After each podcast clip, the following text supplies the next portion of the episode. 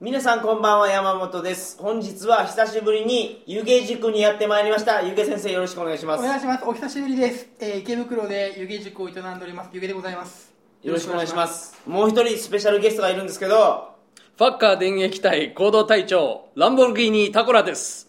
よろしく。よ ちょっと違いますねバージョンが。はい。タコラ先生、はい。よろしくお願いします。ろしくお願いします。あの歴史の陰と陽っていうかね。はい。海外の話をするのにやっぱ明るい話と暗い話。暗い話じゃないですね。はい。エロい話。そうそうそうそう。影の部分を話してくれてるタコラさんが今日来てるんですよ。すみませんね。もう本当に全然関係ないのにどんどん入ってしまう。ものすごい夜中ですもうこれ終電で来ましたからね池袋に。現在、えー今日は明けて金曜日1時20分ですね現在そそうですねもう帰れないですよ僕らは、朝まで収録ということで、はい、はい。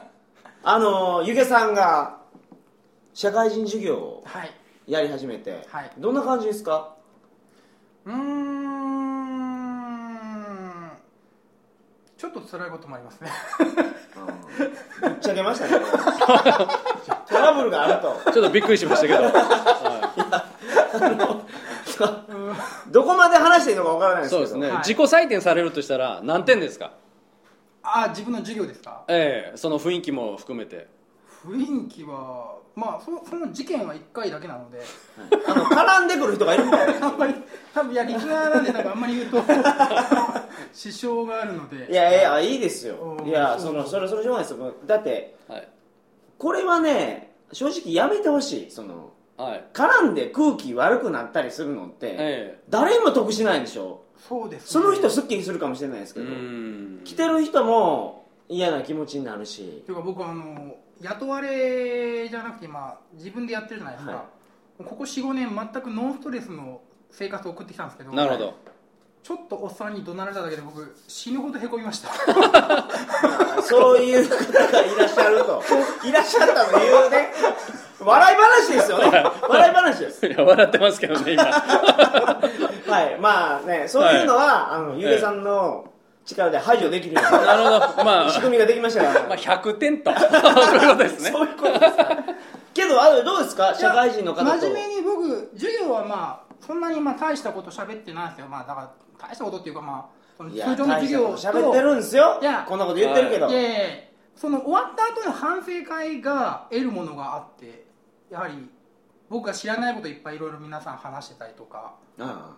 例えば、まあ、ちょっとね固有名詞は言えないんですけど、はい。まあ、ほぼ毎回参加されてる方に、はい。なんか皆さんが知ってるような大きい企業のすごく偉い人がいらっしゃるんですね。あはいはなんか偉い役職の人が。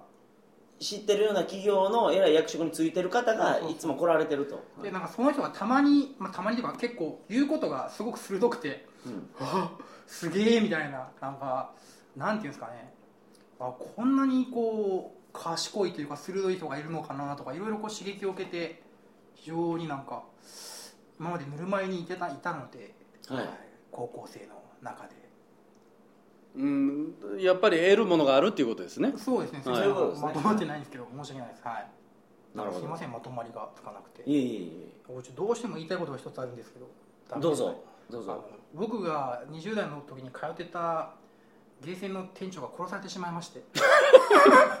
全然関係ない。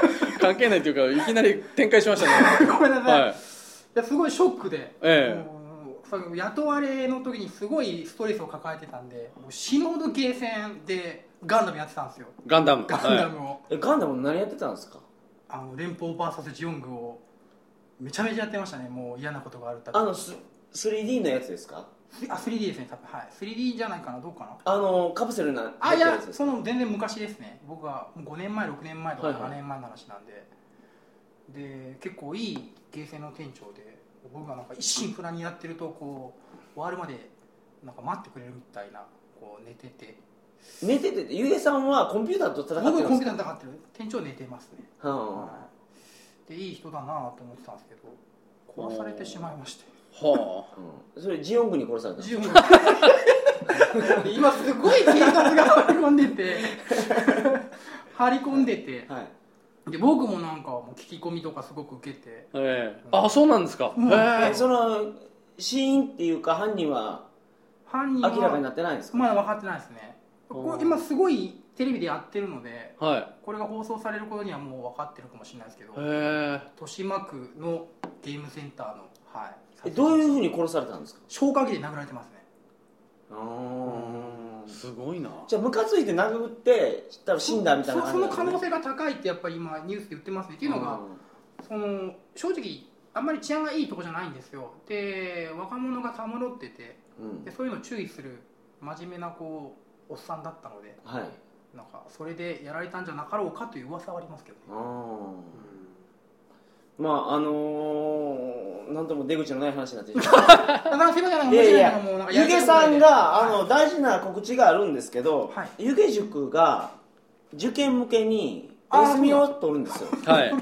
まあそろそろシーズンっていうことですよね。はい。だえーっと今、えー10月の社会人授業とはい。11月の社会授業社会人授業を終わったらはい。ちょっとしばし冬眠を3月まで。はいはい。3月にまた再開ということで。そうですね。おはい。願いしてよろしいですかね、はい。問題ないです。あのー受験塾なんで。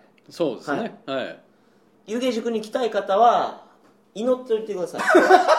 まあ予習と復習とそれとあと祈りですね。あと祈りと。あのはい。受験生が受かるように。あありがとうございます、いっぱい受かるとね湯気さんも羽振りが良くなりますからそうですね。歯がね順番に金歯に変わっていくと思うんですよ。えーあの健全な歯を抜いて金歯に入れていきます。いや僕はもう儲けても贅沢しないんではい、つつましく生きていきますので。はい、そういうわけで。はい。そういうわけで、今日は湯気先生にきお聞きするお話は何でしょうか？まあ、なんかちょっとイスラムのお話をしようかなと思ってたんですけど、あ僕のオープニングのグダグダぶりでなんか申しできるのかなとちょっと今不安になっております。全然問題ないでしょ。うはい。頑張っていきます。あはい、じゃあイスラムのお話をはい。していただけるということで、はい。よろしくお願いします、はい。それでは鳥かご放送始まります。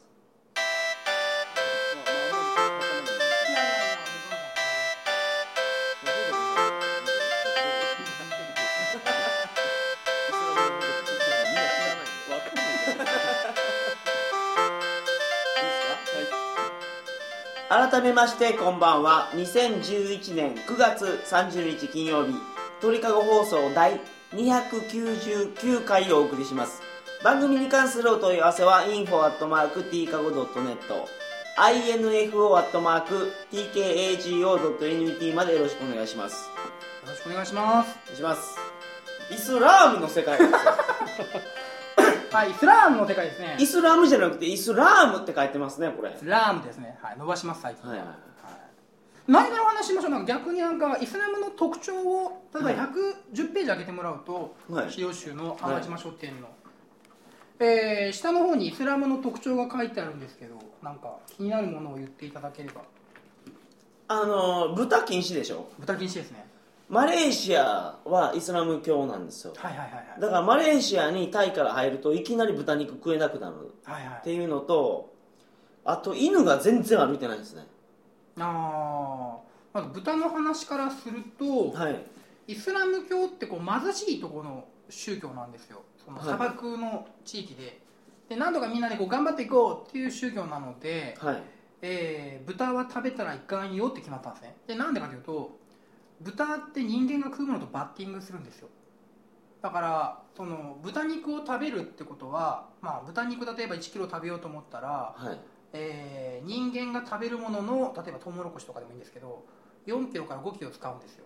だから金持ちが豚食いてーって言って豚食うとその分貧しい人がトウモロコシ食えなくなるから豚禁止ねって話なんです、カロリー換算で言うとう、ん、豚食うよりもトウモロコシ食った方が得やと。そうですそうですそうですそのえそれで宗教的に禁止したんですか？そそうです。だからあのえそれやったら鳥にしても牛にしても全部禁止じゃないですか？えっと、まず牛はですね、はい。あのまあ、現在トウモロコシも食えるんですけどトウモロコシで育てるんですけど現在は、い。昔の牛っていうのはペンペン草を食ってるわけですね。だから人間と食うものがバッティングしないんですよ。おおなるほど。鳥もそのまあね草を食うので人間と食うものがバッティングしない、その宗教っていうのはすごく合理的に作られているんですよ実は。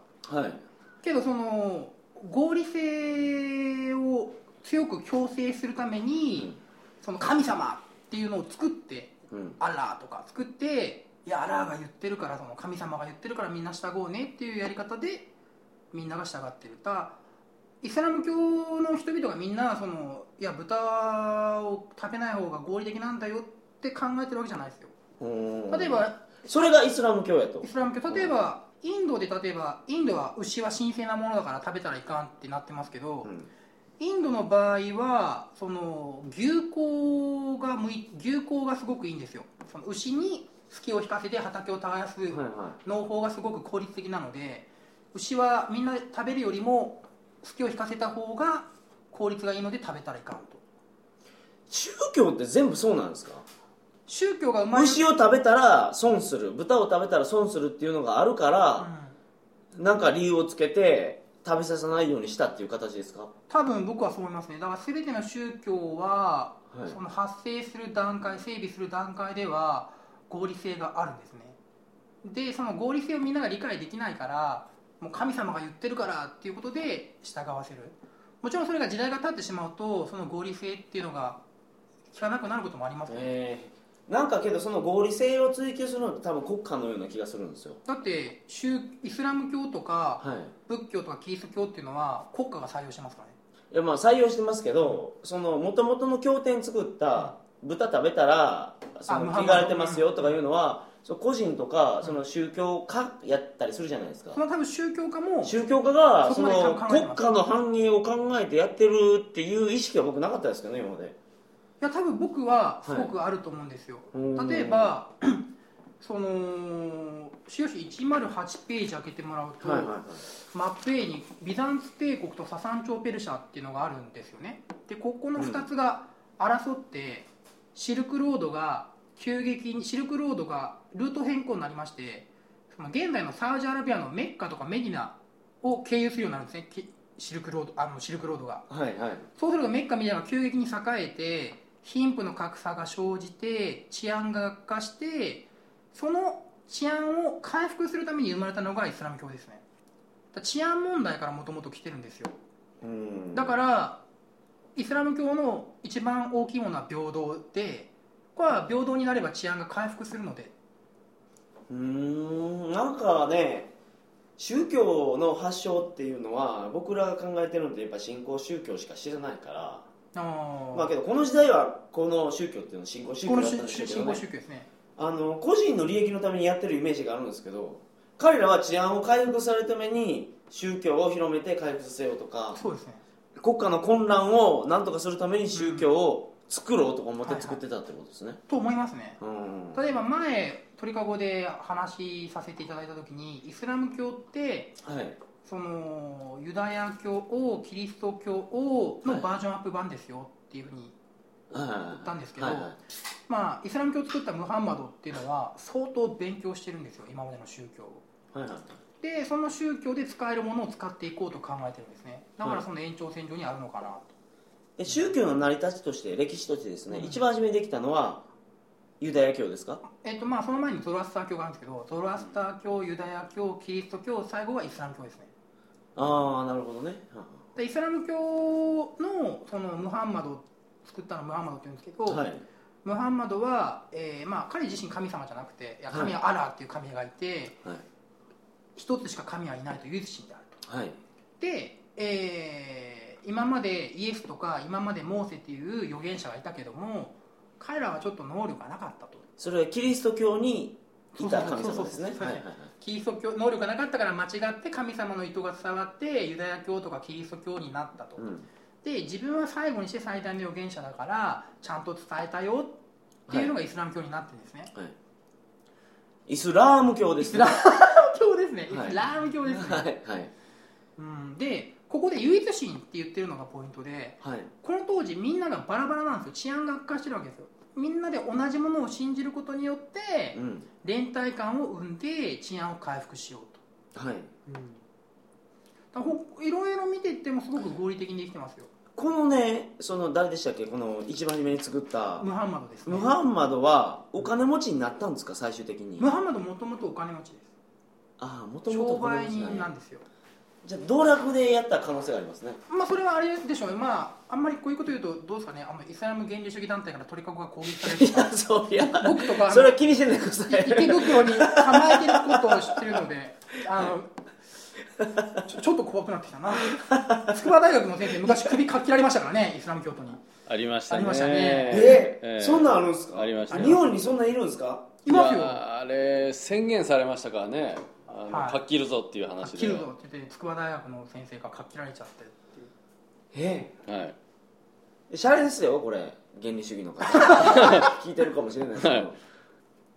けどあのーお金持ちじゃないとそういう到達はできないって言いますよね。到達。釈迦とかもごっつお金持ちだったんでしょあの人。あボンボンですねずっとニートではいは知らなかった確かにニートとは言いますよい、ね。いや、まあ。でニートでお金持ちの人が財産とか関係ないよって言った方が、それ説得力あるじゃないですか。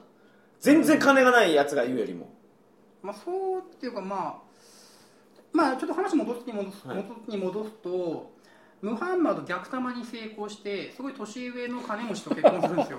うんあんま笑うとあの原理主義がはい襲ってきますんで、あ僕怖いな、はいで、えーそれでまあさっき言ったようにメッカメディナの治安の悪化を憂いて、うん、なんか多分若いやつを注意したらね消火器で頭殴られるとか、はい。そういう治安の悪化があったんでしょうね、でイスラム教を作ったと。例えばお酒も飲んじゃダメなダメですよね。ですよね。あのイランとかにはい。日本のサラリーマンが行くじゃないですか、はいはい。闇のマーケットでしかお金お酒買えない ドバイとかねつまんないですよ酒飲めなくて。それはさっきと豚の話と同じでそのアルコールを作るためには大量の穀物をはい。消費するわけですよ、えうん。すごくだから金持ちがその贅沢のためにお酒を飲んだら貧乏人に食料が回らんよ穀物が回らんよということでお酒禁止なんですね。豚も禁止なんですね。だからそういうふうに平等っていうことをすごく考えて作ってある宗教ですね、うん、けど田倉さん奥さん4人まで持てますよイスラムは。ありがとうございます。まあいわゆる派遣っていう意味では、うん。その宗教の広がりっていうのはその地域地域に見ることができますよね。例えばカソリックっていうことを見ても、じゃあ今の,、ね、あの世界の情勢見てもじゃあなぜカソリック教国だけが貧しいのかっていうようなところもあるわけじゃないですか、うんうん。えーそういう成り立ちとかを見ていくとそういう実利的なところから派生してるんだなっていうのは伺い知れますよねある程度は。うん、あ田倉さん超真面目なこと言いましたねええちょっともうエロだけじゃないんですけど。硬すぎて意味わからない。えどういうことですかそれ貧しい地域でははい。貧しい宗教が発展するっていう意味ですか、今の話うーは、んまあ簡単に言うとですねある程度自然発生的に必要に応じてその必要に迫られてうん。発生するものじゃないかなというところがあるんですね。だから貧しい地域ではみんな俺なんで貧し貧しいんやとはい。思った時に、えこういう教えがあったらあこういう理由で俺貧しいんやなっていうのを納得するから、それが広まるってことですか？えそうですね。あいわゆる宗教心っていうところですよね。そのよりどころを求めるっていう人の心にやっぱりそういうところがこうなんて言うんでしょう。つあの生成していくっていうんですかね、うん。そんな単純ではないと思いますけれどもまあそういった要因も一つはね、ええ。あると思うんですけど、まあ、豚あのその結婚の話に戻るんですけどはい。なんで奥さん4人まで結婚していいかというとこれ戦争がやたらに多かったんですよ、はい。砂漠で。水、うオアシスの奪い合いで。はい。で仲間がバンバン死んで養う子供が残されるんですよ、はい。だから誰かも面倒見てやれよっていう話になるんですよ、そのためにそのこの複数、まあねえー奥さん複数持っていいよって話であってもともと女性蔑視っていうものはないと思いますね僕は。分配しようっていう金持ちから取り上げて分配するような仕組みになってるんですよイスラムっていうのは。うーん。だから例えばあとすごく貧しいのでイスラム圏でそのあれですよねエロ本とか売ってないんですよね。僕は旅行しないのでわからないですけど。売ってないと思いますよエロいことね禁止じゃないですか。はい。でエロ禁止ですよはい。女性僕だから絶対無理ですわ。僕も絶対無理ですね。女性って名詞が出しちゃダメでしょ、ええそうですよあのチャドルで全部隠しちゃうんですよね、はい。あの今フェイスブックとかええ SNS でいろいろ出会い系あるじゃないですか、はい。イスラムの女性の出会い系とかもあるんですよ。はいはいはい。みんな名詞が出てないんです。よ あの上も下もあの黒いなんかはい。ハリマ王みたいな、はいはいはい。月光仮面みたいな感じで、はいはいあのはい覆ってるんですよ、はい。それでもなんか出会い系はやってるっていう、その彼らはそのやっぱり性欲を抑えないとダメなんですね。その埋めを増やせようではないんですよその、うん。土地がもともと貧しいし、はい。その例えば日本とかだったら埋めを増やせようなんですよね。その土地がすごく豊かだからう産んだら一人あ産んだら結構一人頭稼げるから耕せるからガンガン産んだ方がいっぱい食い物が回ってみんな繁栄するっていうのがはいはいはい。アジアなんですけどイスラムの場合はその商売人でもあるからその教育を相当かけなきゃいけないのであんまり子供が子だくさんだと大変なわけですよね。ということで性欲を落とさなきゃいけない。ということで隠してるんですよ。顔を肌を。そういう理由なんですいかや根本的にそうですよ。だから例えばえその顔口見せたらムラムラするから隠してるってことですか？だからもうそうだからもう女性の姿を見を見たらムラムラするから隠してるってことですよ、なるほ合理的には、ど、はい。うん、日本はすごく寛容ですよね食い物が余ってるから。なるほどなるほど。はい。でそこそこ。最近エロ本閉じてますけどねコンビニでね。まあ、それはちょっと最近の傾向であって、はいはい。長いスパンで見ると例えばねあの乱行とかも文化があるような日本じゃないですか地域によっては。なるほど。はい。でそこそこ貧しいヨーロッパはそこそこ厳しくて、えめちゃめちゃ貧しいイスラムはもうめちゃめちゃ性に関して厳しい、えうん。うん。だから性に関して厳しいから女性は名しか出さないと。そういうまあ性欲を刺激させたらいかんってことですね。う僕これ日本にも導入したらいいと思うんですよねなんか。だからミニスカ禁止ですよ。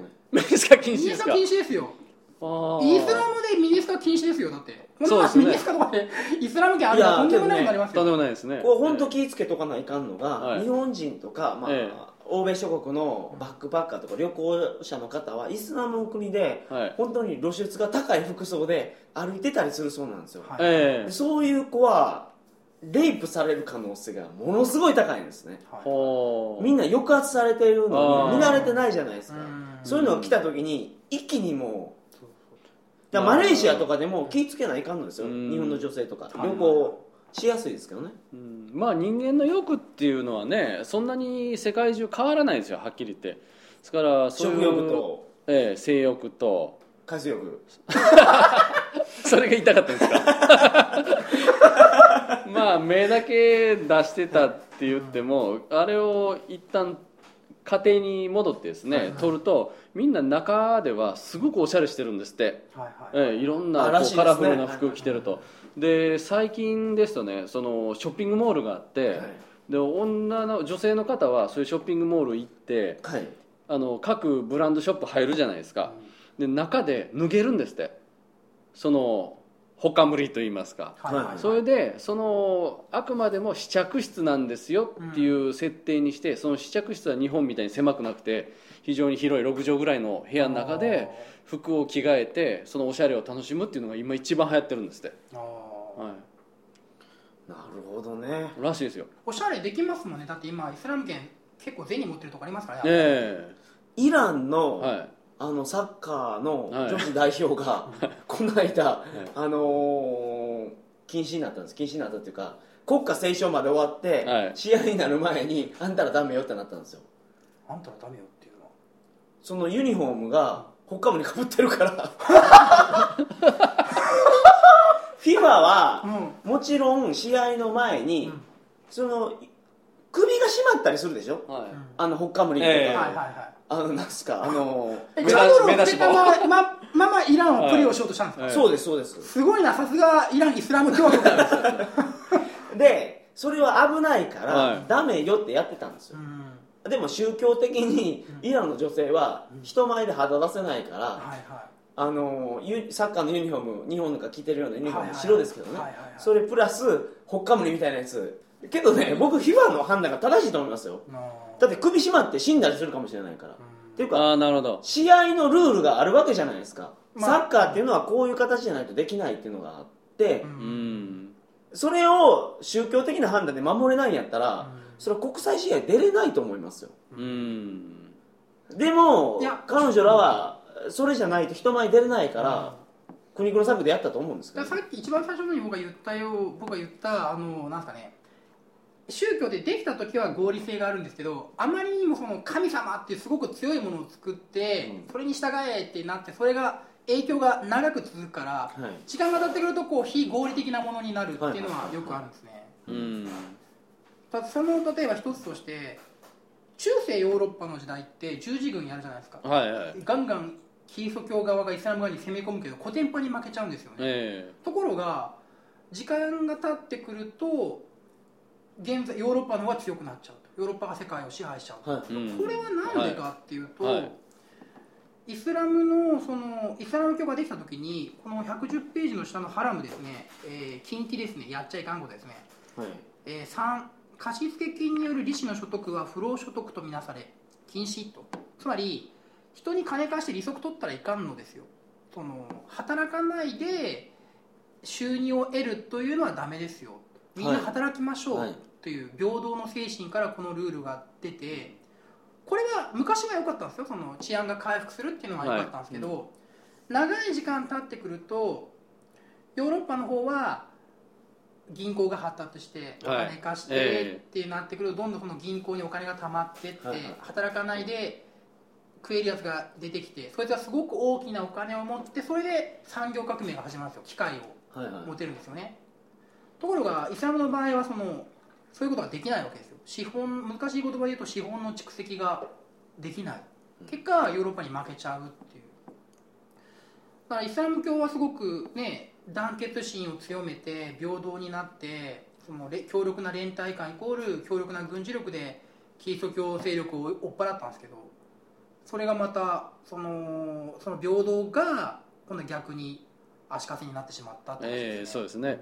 いわゆるそのイスラム金融の大前提ですよねこの部分っていうのは。ですね。なですから調べていくと結局イスラム金融のルールの中でも、うん。結局あのなんていうんですかね原則は違うんですけども、うん。結局利息を取るというようなルールっていうのはちゃんと仕組まれてるんですよ。まあそれはそのおっしゃる通りそのまあ昔はダメだったんですけど最近はもう銀行がないことには始まらないのでええですから無理してまあやっぱり結局その宗教の理念だけでは動かせないっていうところでうん。実利に沿って、うん。えーこう改変していくっていうんですかね、うん。そういうところっていうのはやっぱり宗教の流れじゃないかなって僕は思いますけどね。その宗教もあんまりその前の宗前からの状態を維持するのではなくて状況によって変わっていこうねっていうのが主流派なんですけどいや前の状態を維持しなきゃいけないという原理主義の人たちがいていろいろ揉めてるってことですね。ねなかなかこう人の感情ってこうそんなに単純にいかないといいますかね。ででも信じてたら幸せっていうのはありますからね。まあまあそういうことですえよね、ですからあのイスラム圏行ってテレビドラマとか見てるじゃないですか、うん。そうするとやっぱり一人の旦那さんに対して複数の奥さんがいると、うんでその下に子供がいますよと、うん。でその子供同士が仲が悪くて争うっていうようなドラマあるわけですよ、うんええ。でいあの挙句の果てには殺し合いやったりとかね。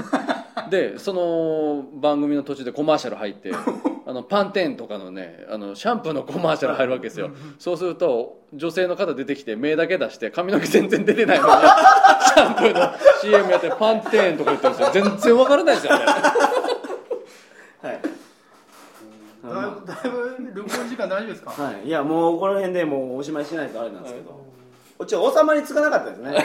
であれすごい気になったのが、はこのやっぱ本でイスラームって書いててイスラームやでって言ってたのに、はい。タコラさんもユゲさんもイスラムって言ってた。やっぱ三つ子の魂100 100ままで。で、はいはいかなとはい。思いました。僕はちょっと怖いな原理主義者の人たちが。どうしよう突っ込んできたら。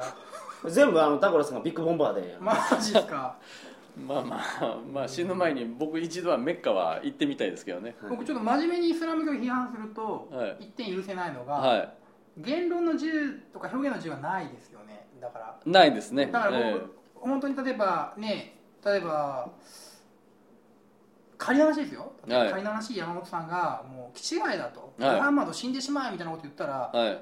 山本さん首かっ切られてしまうんですよ。そうですね。表現の自由がないから、え。そこはすごくやっぱり違和感とかやっぱりちょっと価値観の違いがありますね。はい自分はやっぱり日本で教育を受けてるからつまりええ。欧米型の教育を受けてるわけですよね、えなるほど。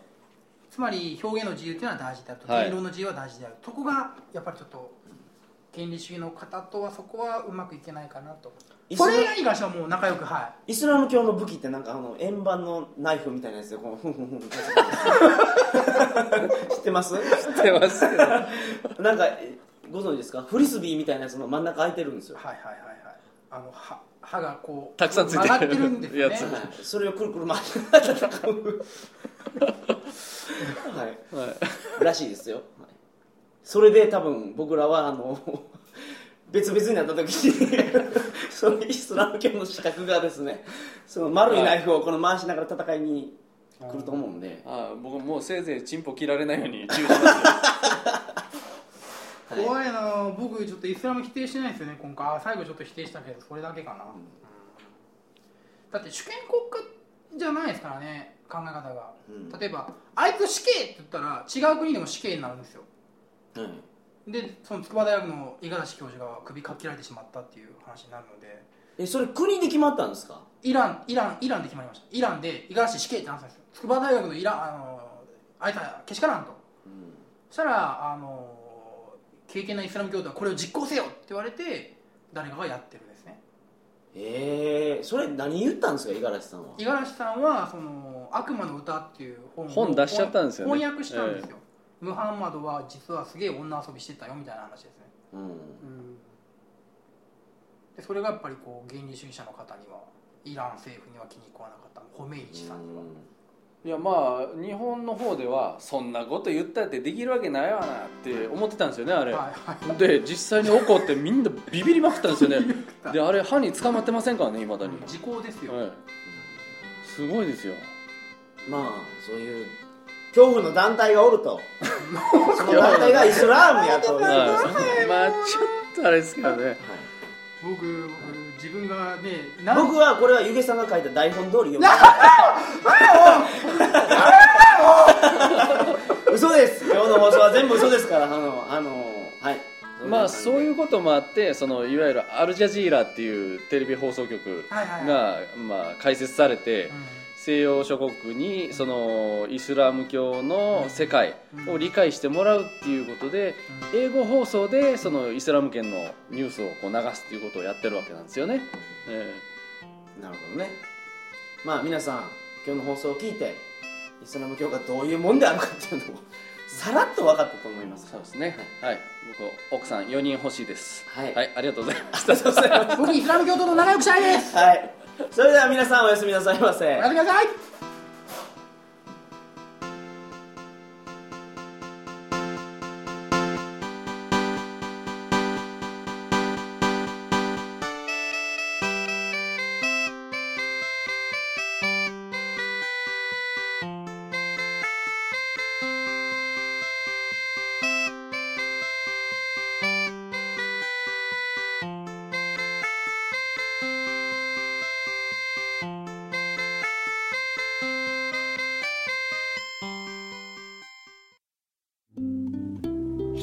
価値観が多様化した現代では多数の法令が制定されかつてないほどに法的紛争が多発しています。しかしながら弁護士が皆様にとって身近な存在であるとは言えません。現実の裁判に対する弁護士としての見解や架空の事例に対するケーススタディなどを通して弁護士という存在をより身近に感じてもらうことを目的とした番組。それが弁護士放送なのです。弁護士放送。